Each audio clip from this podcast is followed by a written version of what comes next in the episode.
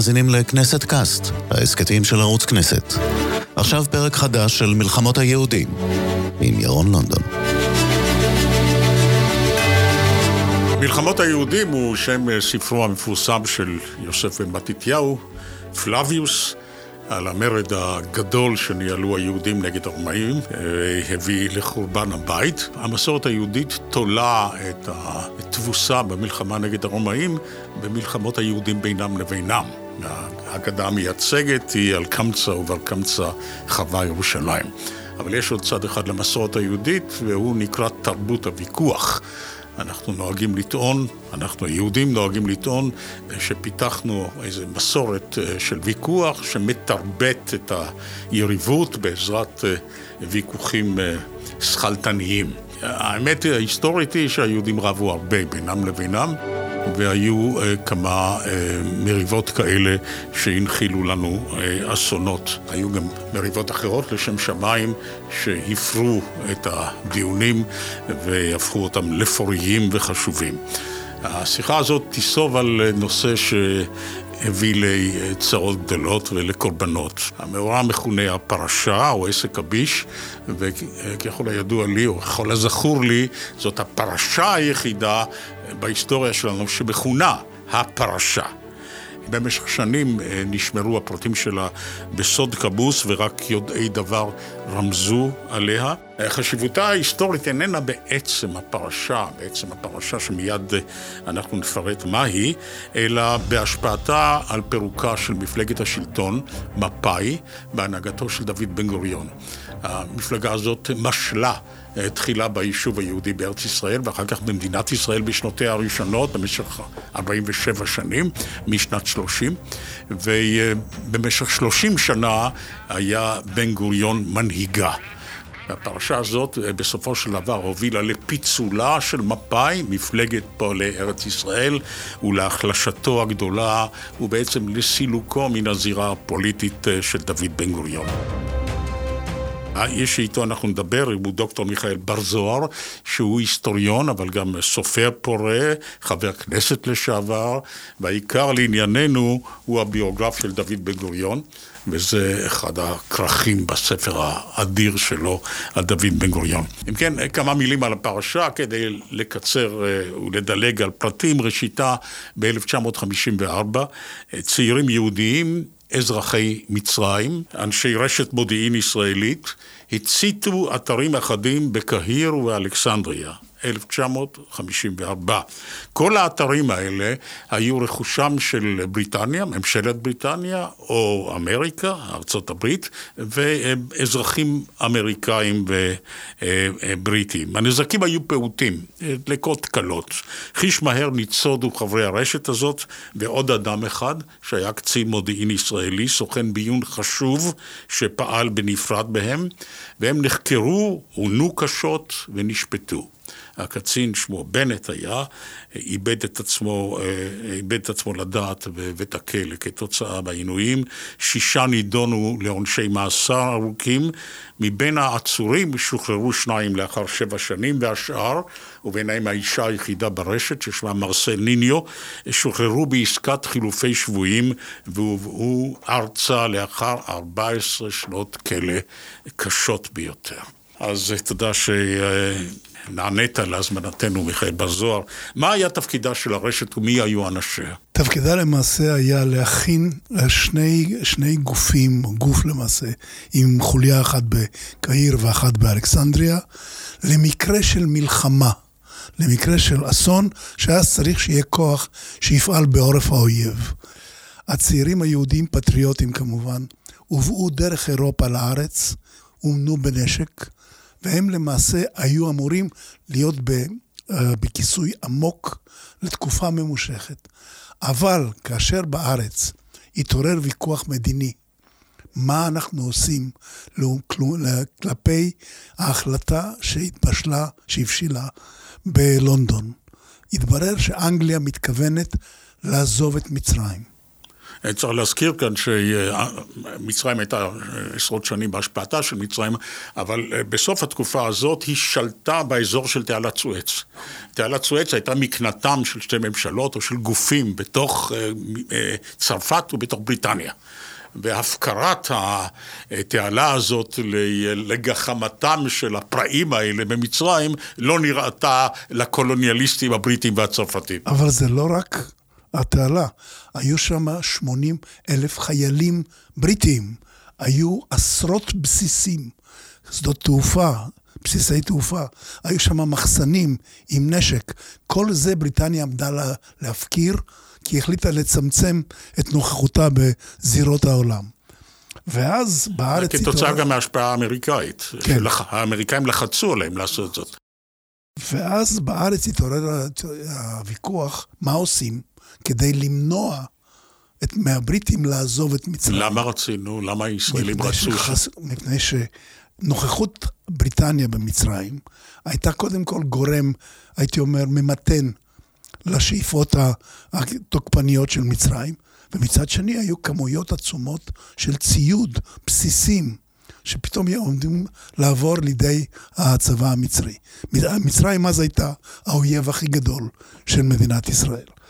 ואז ישבו שניים, האחד היה שר הביטחון פנחס לבון, השני היה ראש אגף המודיעין אמ"ן בנימין גיבלי, ובישלו תוכנית הייתי אומר, אווילית ומסוכנת.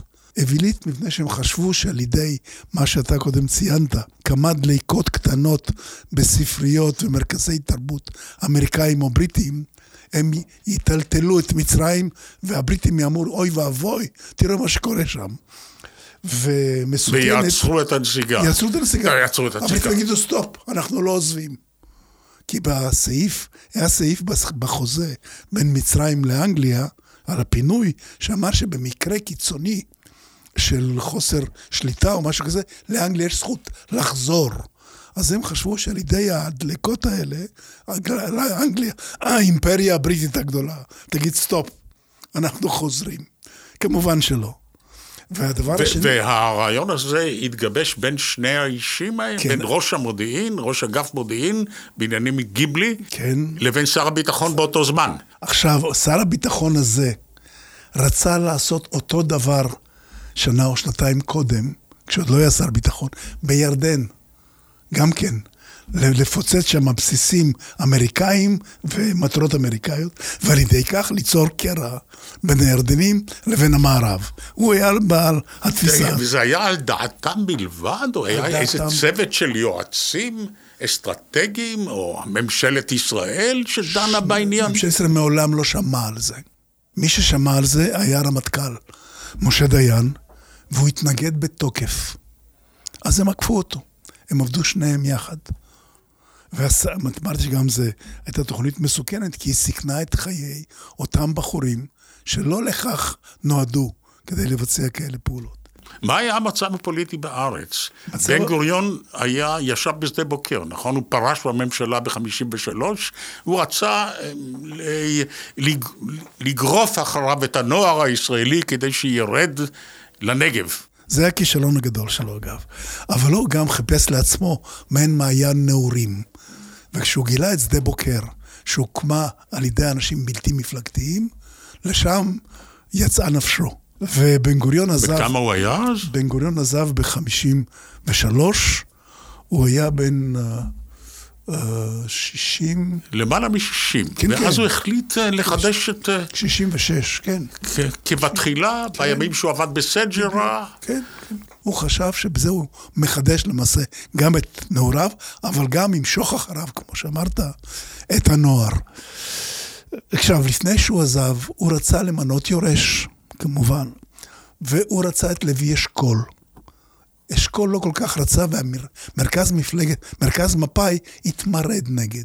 ואמר רגע אחד, אנחנו רוצים את משה שרת, כי שרת היה מספר שתיים, שר החוץ ו, ומקובל מאוד על הציבור. ובניגוד לדעתו של בן גוריון, שרת נבחר. ואז בן גוריון החליט להקים... הוא היה גם שר החוץ וגם ראש הממשלה. כן. אז בן גוריון רצה להקים לידו מעין נבחרת חלומות שתגן על ביטחון המדינה לפי תפיסותיו האקטיביסטיות. ואז הוא מינה את דיין לרמטכ"ל, פרס למנכ"ל משרד הביטחון. בן 29 היה. כן, נכון. ולבון לשר ביטחון. נגד הדבר השלישי קמה צעקה גדולה במפא"י. כי גולדה אמרה לו, אל, בן גוריון, אל תמנה אותו, הוא איש מסוכן.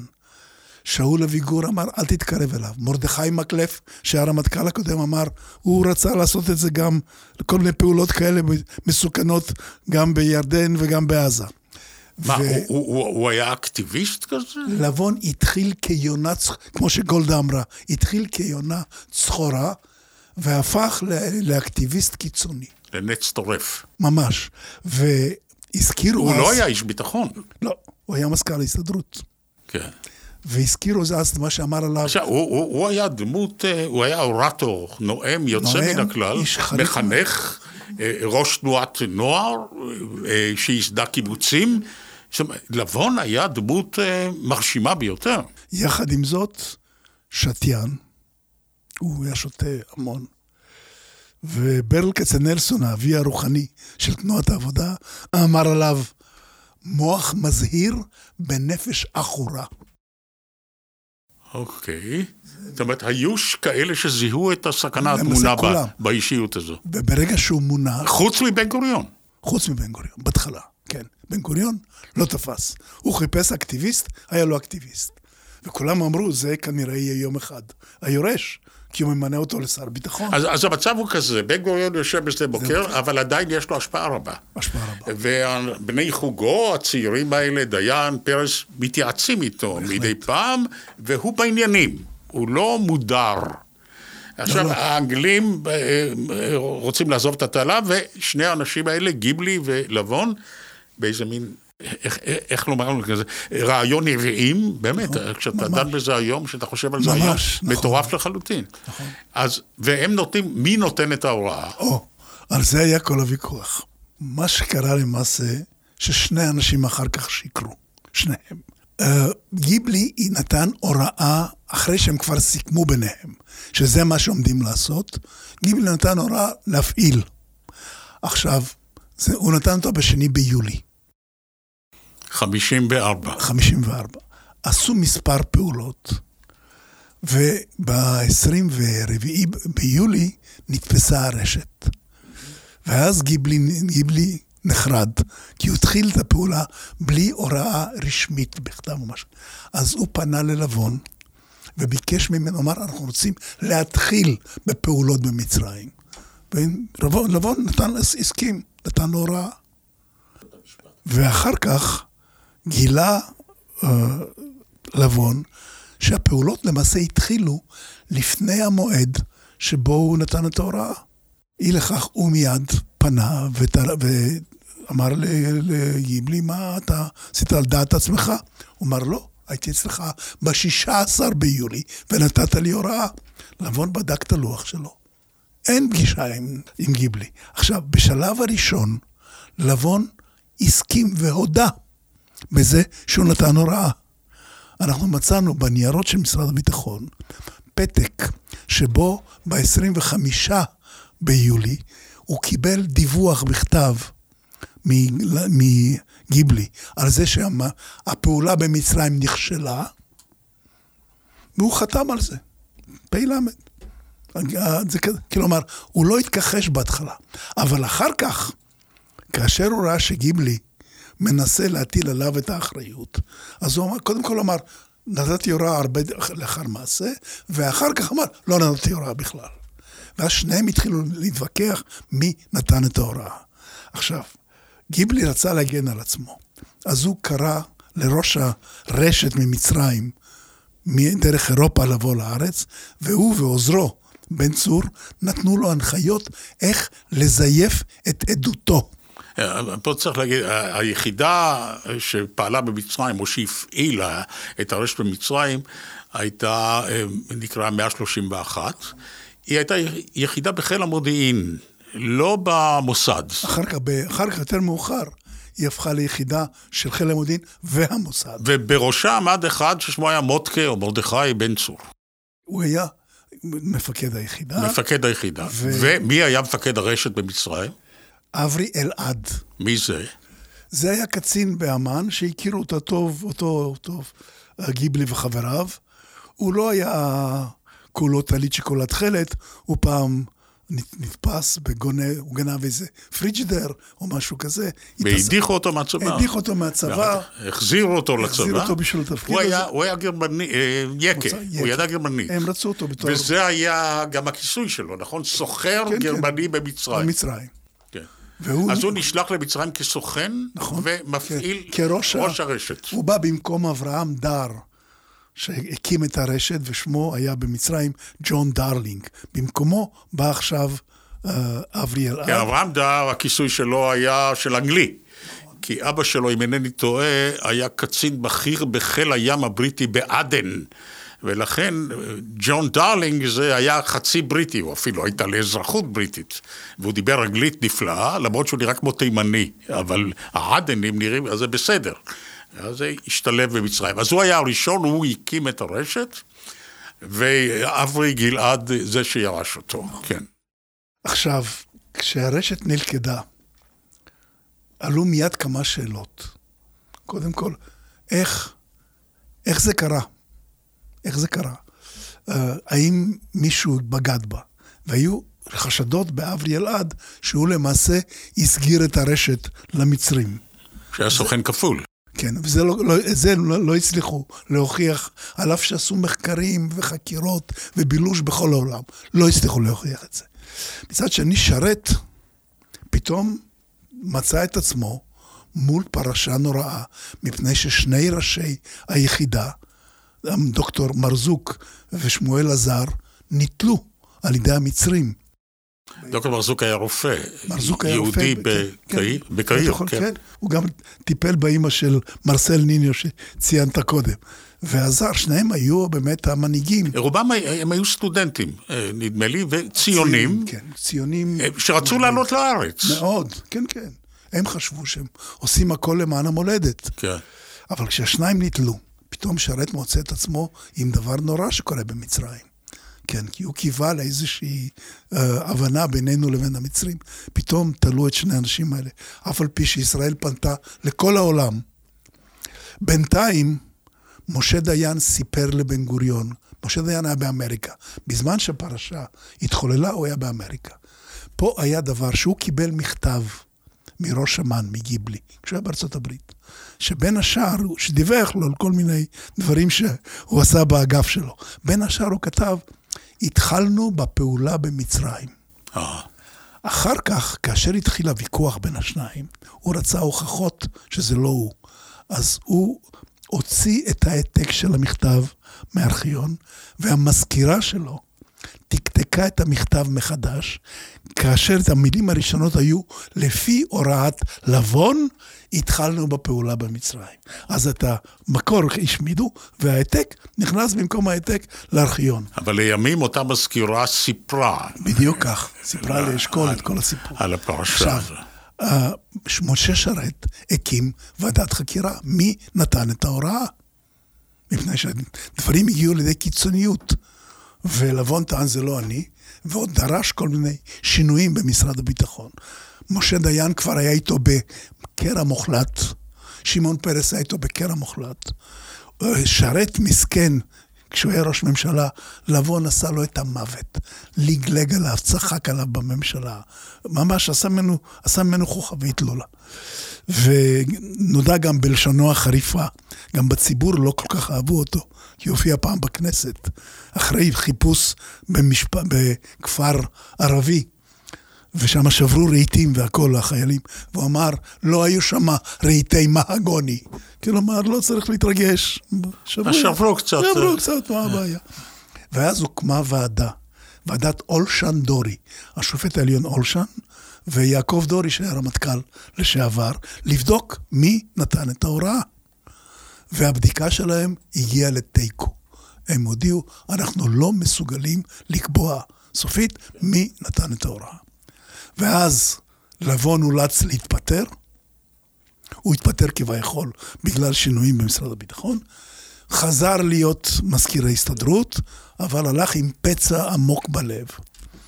Uh, במקומו, גיבלי הודח מתפקידו כראש אמ"ן, אבל לא הודח מצה"ל. הוא אחר כך היה נספח צבאי באנגליה, ובסופו של דבר הודח בשלב הרבה יותר מאוחר. שמעון פרס, בסופו של דבר, שלבון דרש את פיטוריו, נשאר בתפקידו, ובן גוריון חזר לתפקיד שר הביטחון. אך לא ראש ממשלה. לא ראש ממשלה. זה היה פברואר... בינתיים שרת הוא ראש הממשלה. פברואר 1955, כן. שרת עצמו, שבן גוריון גם כן עשה לו את המוות. בן גוריון ושרת לא הסתדרו טוב. שרת היה יונת סחורה, כמו שאתה יודע. שרת עצמו נסע לשדה בוקר לשכנע את בן גוריון לבוא, לחזור לתפקיד שר הביטחון. ובן גוריון קודם כל אמר, זה עתידי, זה ביתי, כאן אשאר. בסוף הסכים. ומפברואר 55 עד יולי 1955, שאז נערכו בחירות כלליות, שרת היה ראש ממשלה ושר ביטחון, ושר חוץ, בן גוריון היה שר הביטחון. ואז היה העימות הגדול ביניהם, כששרת אמר שעל כל, שעל כל דבר שבן גוריון הציע, או, או האקטיביסטים הציעו, מה יאמרו הגויים. ואז בן גוריון בכנס בארכיון, ב... לא חשוב מה יאמרו הגויים. הוא אמר, עתידנו ייקבע, לא על ידי מה שיאמרו הגויים, על ידי מה שיעשו היהודים. אז שרת מיד הגיב, אמר, כן, חשוב גם מה שיעשו הגויים. כן. שרת, זה היה משה שרת. וביולי בן גוריון התמנה לראש ממשלה, הוא לא נגע בפרשה. הוא לא התעסק עם זה. כאשר משה סיפר לו, משה דיין, סיפר לו קודם על מה שקרה, על פרשה, על... כשהוא היה עוד בשדה בוקר, בן גוריון הגיב ואמר, קלות דעת פלילית על מה שעשו לבון וגיבלי. במהלך אותה שנה, הוא גם ביקש שיודיעו ללבון שהוא כבר לא עומד מאחוריו, הוא כבר לא האיש שלו. אבל הוא התייחס ללבון, הייתי אומר, בצורה קורקטית מאוד. לבון חזר להיות מזכיר הסתדרות, בן גוריון ראש הממשלה, וכראש הממשלה הוא גם הגיע להישגים הכי גדולים שלו בזמן, חוץ מהקמת המדינה, שזה היה מבצע סיני. תראה איך אתה, ועידת פסגה בין ישראל, אנגליה וצרפת, שמונה שנים אחרי שהוקמה המדינה. מיליון וחצי יהודים. והם יושבים כשווים עם כן, המעצמות האלה. צריך, צריך להזכיר, כדי לראות את התמונה הכללית של מצבה של ישראל, שארצות הברית אף כי הצביעה בעד הקמתה של המדינה, כמעט במקרה, אגב, תחת אה, נכון.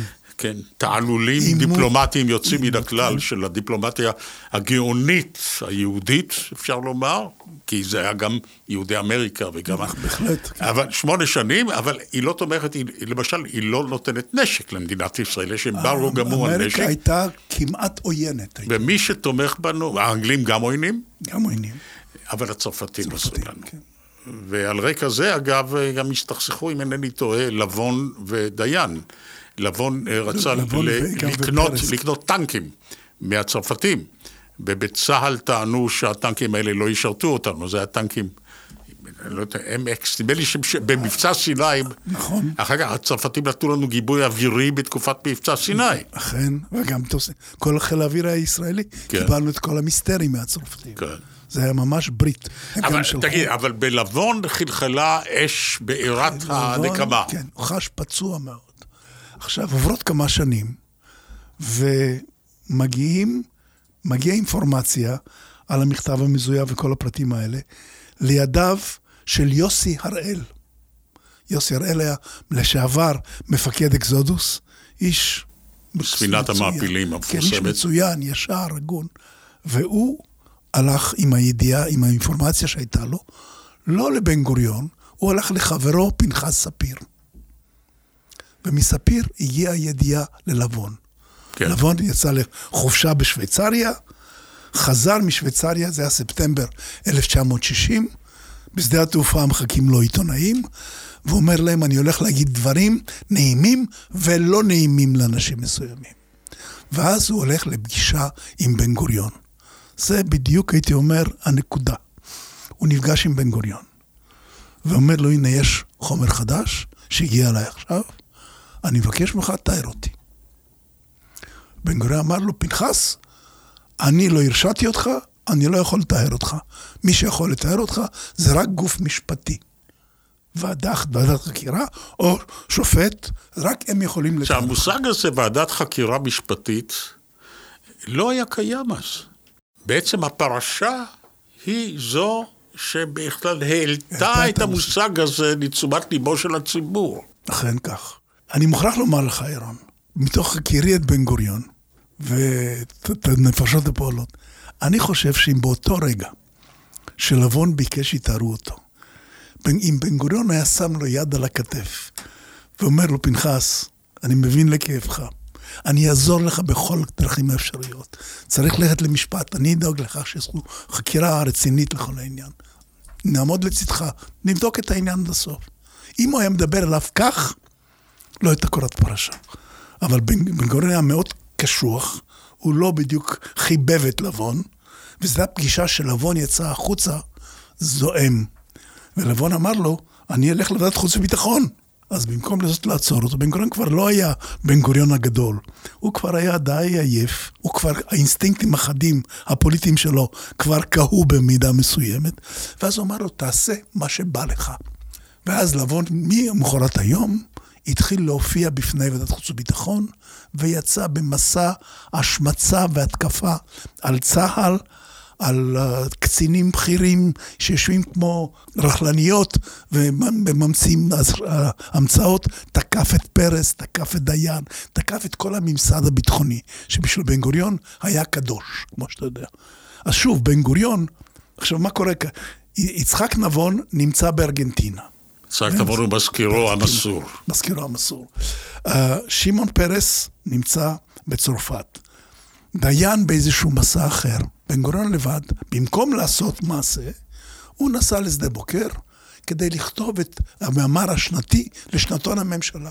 שבועיים הוא יושב וכותב את המאמר, לא מתעסק עם שום דבר. בינתיים, לבון מופיע עם, עם תמיכה גדולה מאוד של לוי יצחק הירושלמי, שהיה עיתונאי ידוע. ו... במעריב. במעריב, וכל התקשורת קמה, והתחילו להתפרסם יום-יום כותרות ענק שלמעשה הודלפו על ידי לבון ואנשיו.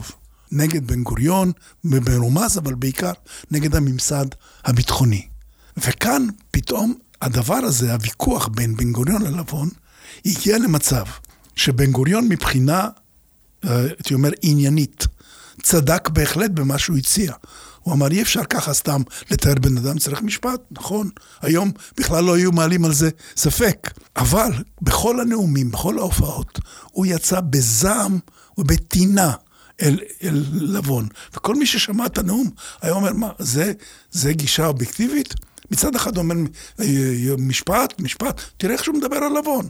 ואז התפרסם, התפרסמה הקריקטורה המפורסמת של הצייר דוש במעריב, שמראים את בן גוריון מנפץ את הפסל של עצמו. מה, מה יודע הציבור הרחב? הציבור לא יודע כלום.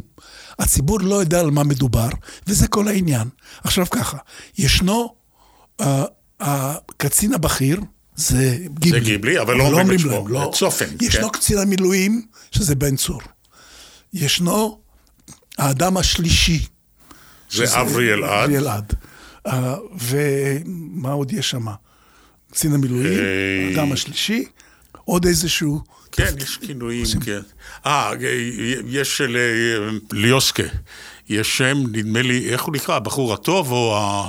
ליוסקי הראל, גם כן יש איזה כן, ביטוי, נכון, כן. נכון, נכון. אני זוכר את זה בתור נער כמעט, אתה יודע. תאר לך, ירון, שיושב עם שלם, קורא עיתון, קורא במעריב, ופותח מעריב, מה הוא קורא? הקצין הבכיר אמר לאדם השלישי, שמה שהאיש כן. ההוא אמר לקצין המילואים, הוא לא נכון.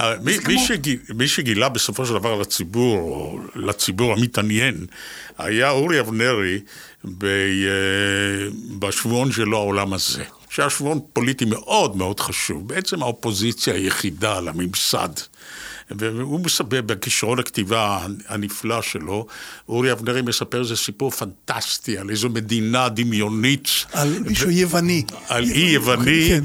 ובעצם הוא מגלה את כל הסיפור בלי שהצנזורה יכולה לעצור אותו, מפני שזו אגדה יוונית פנטסטית. כן, ובעצם אז אנחנו מקבלים בפעם הראשונה פחות או יותר מהו הסיפור. ואז לאט לאט מחליטים לגלות את הכל, ו... אבל נשאלות הרבה שאלות. מתחילות להישאל שאלות. מדוע כאשר ב-1956 עשו החלפת שבויים עם מצרים אחרי מבצע סיני, מדוע לא החזירו את אסירי הפרשה? אתה יודע שמרסל ניניו, שציינת קודם, היא סיפרה לי שבא אליה מפקד הכלא, במדים שלו מצוחצח, ואמר לה, מרסל, מזל טוב, את חוזרת. עכשיו מחליפים שבויים, בוודאי, יחליפו גם אתכם. והיא חיכתה כל יום שיחזירו אותה, ולא יחזירו אותה. השאלה הזאת הוצגה פעמים רבות למשה דיין. ורואים. בו את האחראי לכך שישראל לא התעקשה, שהיו, ברשותנו היו לא מעט שבויים שניתן היה להחליף אותם. מה התשובה שלך היום? שלוש, מדוע? היו, אז היו שלוש תשובות. האחת הייתה שכנראה לא רצו בכלל שהם יבואו, כי מי יודע מה הם יספרו. התשובה השנייה הייתה שפחדו שאם יבקשו אותם, אז סוף סוף ישראל תודה בפעם הראשונה שהם ישראלים, ואז יתלו גם אותם. והשלישית, שכחנו אותם. עכשיו, מי שהתחמם על זה נורא היה אברהם דר. שהלך ועשה בדיקה עד הסוף, ולא הבין, ועד היום אין לנו תשובה למה לא. עכשיו, מה שאמרת לגבי דיין, אני התנסיתי בזה באופן ישיר, כי אני עבדתי עם דיין אחרי מלחמת ששת הימים. הייתי יועץ של דיין. ואני זוכר את השיחות בינו לבין מאיר עמית, שאז היה ראש המוסד. אחרי ששת הימים, אתה יודע, היו לנו גם כן אלפי שבויים שעמדו להחליף אותם. ובא מאיר עמית ואמר לדיין, אני רוצה לכתוב מכתב לנאסר, לגמל עבדל נאסר. ולבקש ממנו לשחרר גם את אסירי הפרשה. וזה אמר לו, עזוב, דיין היה הרי מאוד ציני. עזוב, הוא אומר, הוא לא הסכים, אין טעם, אל תכתוב שטויות, זה לא... ופעם שנייה ופעם שלישית, מאיר פה לחץ. ודיין בכל אופן התייחס אליו כדיין טען. הדיין היה אדיש לגורלם של האנשים. דיין היה אדיש להרבה מאוד דברים, אבל לא ל... פה הוא פשוט לא האמין. אז הוא אמר, עזוב, בשביל מה צריך להתערב? לא... עד שבסוף יום אחד, אני זוכר את השיחה, הוא אמר לו, טוב, תכתוב לו. ומאיר עמית כתב מכתב לדיין, לנאסר, כחייל אל חייל, והצליח לשכנע אותו. בתנאי אחד שיחזירו את האסירים. כאשר הם חזרו אחרי 14 שנה, אותם ארבעה. אבל לא פרסמו את זה.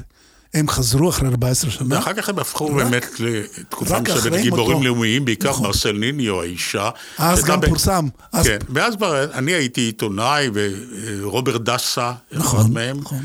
עבד איתי ברדיו. כן. ו... הם היו פוסט-טראומטיים, הם לא שבו לאיתנם, אולי מרסל, לא, מרסל עד היום האחרון דיברה איתי על זה. אבל זה היה נורא, היה נתנזון היה, נכון. שישב איתם. נתנזון אצלו. זה היה פשוט איום ונורא מה שעבר עליהם. נכון. ובשנים הראשונות הם עונו קשות והושפלו נכון. קשות. מרסל קפצה מהחלון של המוחברט המצרי, של שירות המודיעין. ניסתה להתאבד, כי לא יכלה לעמוד בעינויים. כן. בואו בוא, בוא נחזור לצד הפוליטי, ופה אני צריך קצת להחיש את קצב השיחה שלנו. מה שקרה היה מאוד מעניין, ופה הדברים כבר זכורים לי כאיש צעיר. אה, מסתבר שגוורדיה שלמה, פליאדה אפשר לקרוא לה, של אינטלקטואלים מהשואה הראשונה, המרצים האהובים והנכבדים ביותר באוניברסיטה העברית בירושלים. ביניהם למשל טלמון, שהיה היסטוריון חשוב, אריאלי, היסטוריון של ארה"ב, שהיו לו המוני תלמידים ומעריצים. כולם התייצבו לצידו של לבון. והאשימו את בן גוריון ברודנות, בטירנות, ובאיש הזה שקצף על שפתיו. מה, מה קרה שם? אני חושב שפעם ראשונה ואחרונה, שהייתי אומר, הצמרת האינטלקטואלית של ישראל, באותה תקופה הייתה לה עוד השפעה, היום אין לה שום השפעה, אבל פעם למרצים להיסטוריה הייתה השפעה, אה, עמדו לצידו צד אחד בוויכוח, והם לא צדקו. הם לא צדקו. הם השתכנעו מדברי לבון. הם היו, אל תשכח, אנטי-מיליטריסטים קודם כל. הם לא אהבו את העובדה שישראל כל כך סוגדת לאנשי מלחמה. ופה היה למעשה לבון שקם, גיבלי לא מצא חן ביניהם, קם לבון, והם ראו בו את הבחור שנפגע, והם ראו בו את המסכן, והם רצו לעמוד לצידו. ואני זוכר את הוויכוחים שהיו בין, בין, בין אמת ויציב, מה עדיף.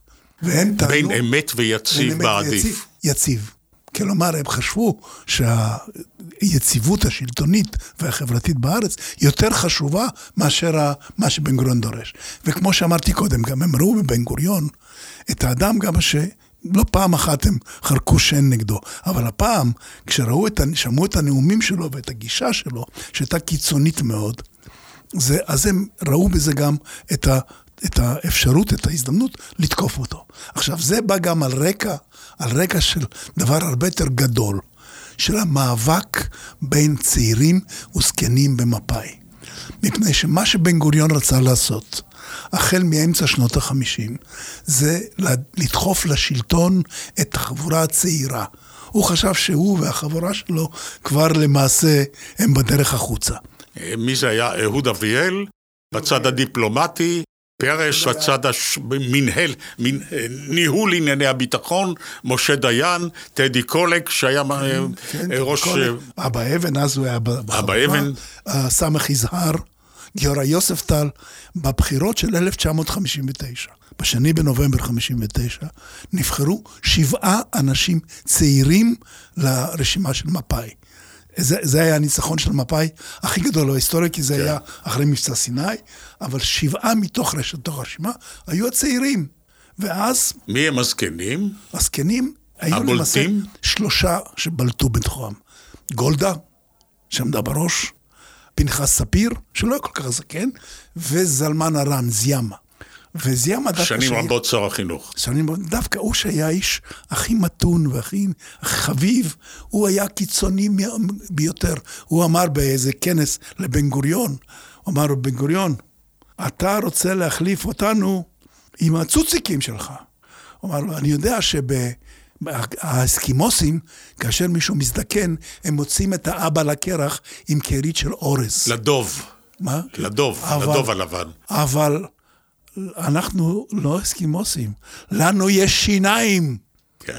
ואחר כך קם, למשל, ישראל ישעיהו, שהיה יושב ראש הכנסת, תימני, קראו לו בן גוריון השחור, כי הוא היה תימני כבר. לא, הייתה לו רעמת שיער דומה, כן. ודומה לבן גוריון. והוא אמר, בן גוריון, אתה נתת לצעירים שלך את כל חולצות הפסים. הרי יוסף, יוסף. גם אנחנו ילדים שלך, גם לנו מגיעות חולצות פסים. ואז, כשהוויכוח הזה הולך וגובר, והם באמת חוששים, הרי גולדה שנאה את פרס שנאה זואולוגית. זואולוגית, מפני שקודם כל הוא נכנס לתחום שלה. הוא, הוא קימן משרד חוץ פרטי משלו.